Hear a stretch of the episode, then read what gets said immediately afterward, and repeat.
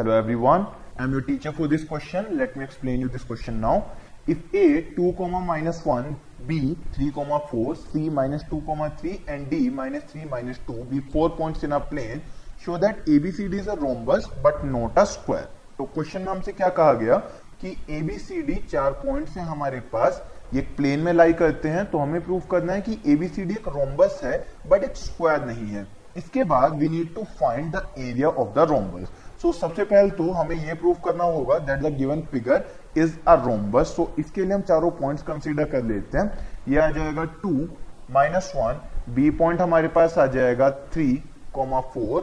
C point हमारे पास आ जाएगा माइनस टू थ्री और डी पॉइंट हमारे पास आ जाएगा minus three comma minus two तो सबसे पहले इसे रोम्बस प्रूफ करने के लिए हमें दिखाना पड़ेगा that all the four sides A B B C C D and D A are equal जिसके लिए हम डिस्टेंस फॉर्मूला इस्तेमाल करेंगे।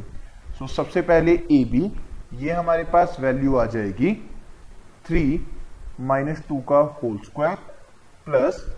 four plus one का whole square equals to under root में थ्री माइनस टू यानी कि वन जिसका स्क्वायर वन आ जाएगा। फोर प्लस वन फाइव हो जाएगा जिसका स्क्वायर हो जाएगा twenty five is equals to under root twenty six ये हमारे पास वैल्यू आ गई। देन बी सी ये हमारे पास आ जाएगा under root minus two minus three का whole square plus four minus three का होल स्क्वायर आप चाहें तो इसे थ्री माइनस फोर का होल स्क्वायर भी लिख सकते हैं। बोथ द वेज जब आप स्क्वायर करेंगे तो वैल्यू अल्टीमेटली प्लस में आ जाएगी। Equals to minus two minus three का स्क्वायर मतलब फाइव का स्क्वायर तो ये हमारे पास आ जाएगा ट्वेंटी फाइव यहाँ पर आ जाएगा वन यानी कि under root twenty six again C D ये हमारे पास वैल्यू आ जाएगी माइनस थ्री प्लस टू का whole square plus minus two minus three का स्क्वायर। सो यहाँ पे माइनस थ्री प्लस टू यानी कि वन हो जाएगा, जिसका square one then minus five का स्क्वायर, ये आ जाएगा twenty five so ultimately value आ जाएगी अंडर रूट का twenty six then D A ये हमारे पास वैल्यू आ जाएगी टू प्लस थ्री का whole square plus minus one plus two का होल स्क्वायर सो फाइव का square again twenty five one का स्क्वायर वन आ जाएगा सो हमारे पास वैल्यू आ जाएगी अंडर रूट का ट्वेंटी सिक्स अब यहाँ पर A B is equals to B C is equals to C D is equals to D A ये हम प्रूफ कर चुके हैं। सो so, यहाँ तक क्वेश्चन में ए बी सी डी एक रोमबस प्रूफ हो चुका है। Means it is a parallelogram having all the four sides are equal so या तो ये एक रोमबस है या फिर एक स्क्वायर है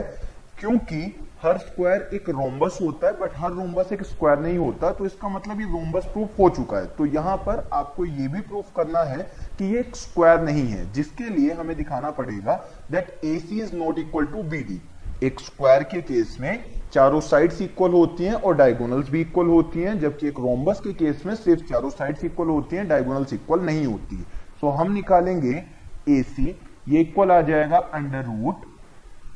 two plus two का square plus minus one minus three का स्क्वायर ये हमारे पास वैल्यू आ जाएगी. सो so, ये आ जाएगा टू प्लस टू फोर जिसका स्क्वायर हो जाएगा सिक्सटीन देन अगेन सिक्सटीन तो ये वैल्यू आ जाएगी under root thirty two B D ये हमारे पास आ जाएगा under root minus three minus three का whole square plus minus two minus four का होल स्क्वायर। सो ये आ जाएगा thirty six plus thirty six यानी कि under root seventy two so ये एक रोम्बस है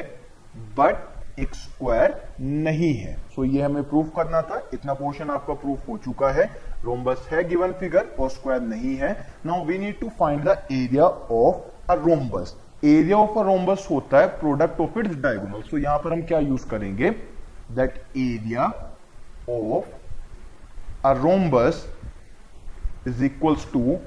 half into product of diagonals so जो दोनों डायगोनल्स हमने निकाली हैं, उनकी वैल्यूज़ हम यहाँ पर पुट कर देते हैं सो ये आ जाएगा half into under root thirty two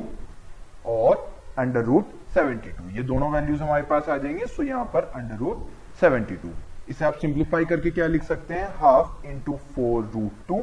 into six root two two से ये फोर कैंसिल टू टाइम्स हो जाएगा नाउ टू इंटू में सिक्स तो ये आ जाएगा twelve under root two under root two multiply होकर टू बन जाएगा। सो so ये हमारे पास आ जाएगा twenty four so final answer आपके पास क्या बनेगा? That area of the rhombus is 24 square unit हमने स्क्वायर यूनिट क्यों इस्तेमाल किया? बिकॉज़ ये एरिया है। अगर वॉल्यूम निकालते तो क्यूबिक यूनिट्स आ जाता और अगर पेरीमीटर होता तो सिंपल यूनिट्स आ जाता। I hope you understood the explanation thank you